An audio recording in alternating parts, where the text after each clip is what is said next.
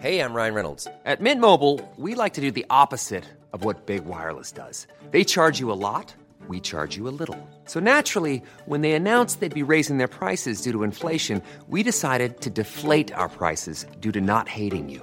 That's right. We're cutting the price of Mint Unlimited from thirty dollars a month to just fifteen dollars a month. Give it a try at mintmobile.com slash switch. forty-five dollars up front for three months plus taxes and fees. Promo rate for new customers for limited time. Unlimited more than forty gigabytes per month slows. Full terms at mint mobile dot com.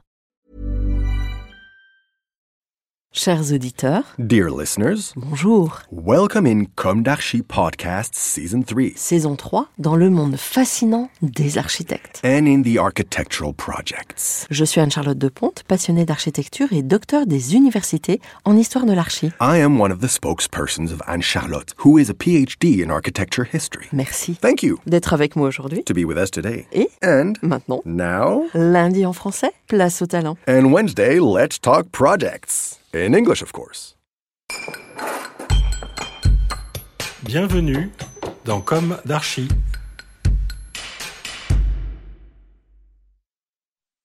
Dear listeners, good morning. This is Esther on behalf of Anne Charlotte. It's good to meet you again in season three of Com d'Archi, episode fifty-one, with a very good text by Emmanuel Comparel, architect. It is about the project Campus E D F de Saclay, Plateau de Saclay, near Paris, France, by E C D M architect. The project was delivered in twenty fifteen. It is a training center. November twenty eleven. Fields, furrows and clay. Agricultural induces little, feeds the urban purpose at the margin. The emptiness stuns me, as does the notion of cluster. Standing on the plateau, I have an obsessive feeling of being surrounded by a great emptiness. The earth is flat, the horizon slips away as soon as I raise my head. It was November, and I had boots on my feet. Concentrated. The space is wide, stretched out, without limits. One could build a city on it. It's an idea. I am obsessed with the conception of land. To disperse will be to banalize, to remove all strength from the support, to lose land. The abundance of space is certainly a quality of the site, even if abundance is rarely a good advisor. Dilemma. Ambivalence is not appropriate. Strategy is the art of the dialectic of wills. If the enemy concentrates, he loses ground. If he disperses, he loses his strength. Four-win job. I remain concentrated. Territory. Here, on a valuable territory, I am accountable for the soil and its consumption, for the length of the horizon, and for the flowering spaces. On the plateau, the wealth is space. My obsession? To be dense, compact, even more so than if I had worked on the Champs-Élysées.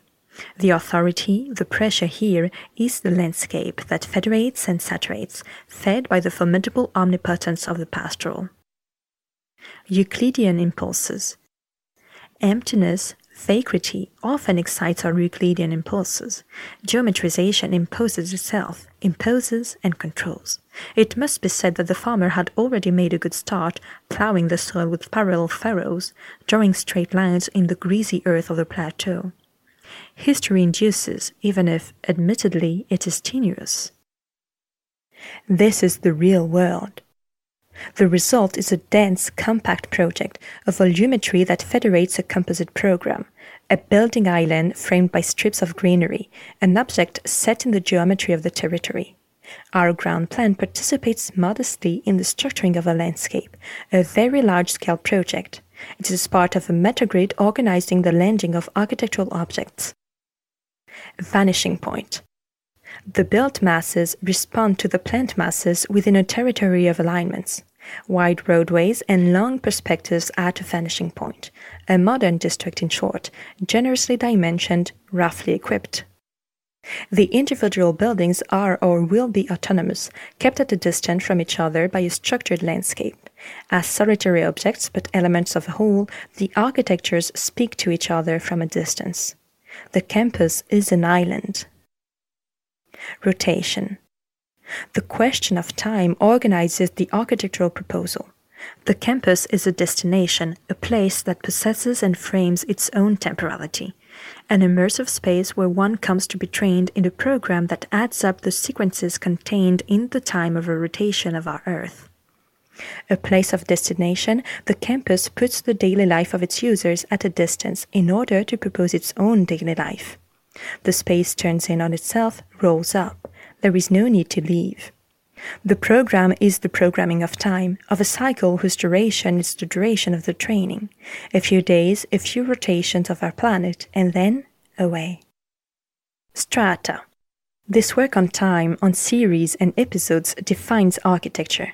Temporalities are stratified in a vertical campus where the buildings that should have been spread out in a park are here piled up in successive layers of horizontal partitions, like a ship with different decks piled up. The individual and the collective. There is thus a building that contains the multiplicity of living spaces, where each of the programs is designed to qualify each of the moments of the visitor's day, where the intimate and the collective are superimposed and intertwined without ever altering. Once again, it is a question of not banalizing anything, neither the effort linked to training, nor the moments of exchange and sharing, nor the time for reflection, meditation, and intimacy. It is a place of intense collective life where isolation and the personal sphere are possible. Delineating the contours. Organized around a square plan, the project is hollowed out at its center. The patio organizes the spaces. It is the center of gravity of a place that we wanted to contain, a space of adhesion setting the scene for the spirit of the campus. We propose an entity, a building that strongly characterizes the idea of being together, of belonging to a company to share information, a collective knowledge, and identity. There is this concentration of knowledge and know-how which must be given a melting pot to define its contours. Knowledge is the group. Information, exchange, and sharing are the transversal values of the project. The fluidity of the relationships between the different actors has led us to rethink the nature of an educational architecture dedicated to actors engaged in active life. Here, knowledge is the group, the collective, and it is in the dynamic functioning of the campus that the greatest wealth is to be found. It is therefore a place that is organized but has little hierarchy, a place that speaks as much to the individual as to the whole. Hierarchical inversion. The accommodation is at the top to enjoy the most beautiful view in intimate moments. The administration is at the bottom because it is linked to the reception, easily accessible to all. The classrooms are grouped together, organized around open and informal spaces. The restaurant and leisure areas are above the training areas, an interface between the intimate and the collective. Emmanuel Comparel. Dear listeners, thank you for tuning in. Let's meet again next week for a new Com d'Archi in English. And until then, take care of yourselves. Goodbye. Thank you for listening. Thanks to Julien Rebourg, sound engineer, who is collaborating with us today. Don't forget to tune in to our previews on Instagram at Com d'Archi Podcast. If you enjoy this podcast, don't hesitate to promote it by giving it five stars and a little comment on Apple Podcast or on your favorite podcast platform. And above all, subscribe to listen to all of our episodes for free. See you soon, and until then, take care of yourself.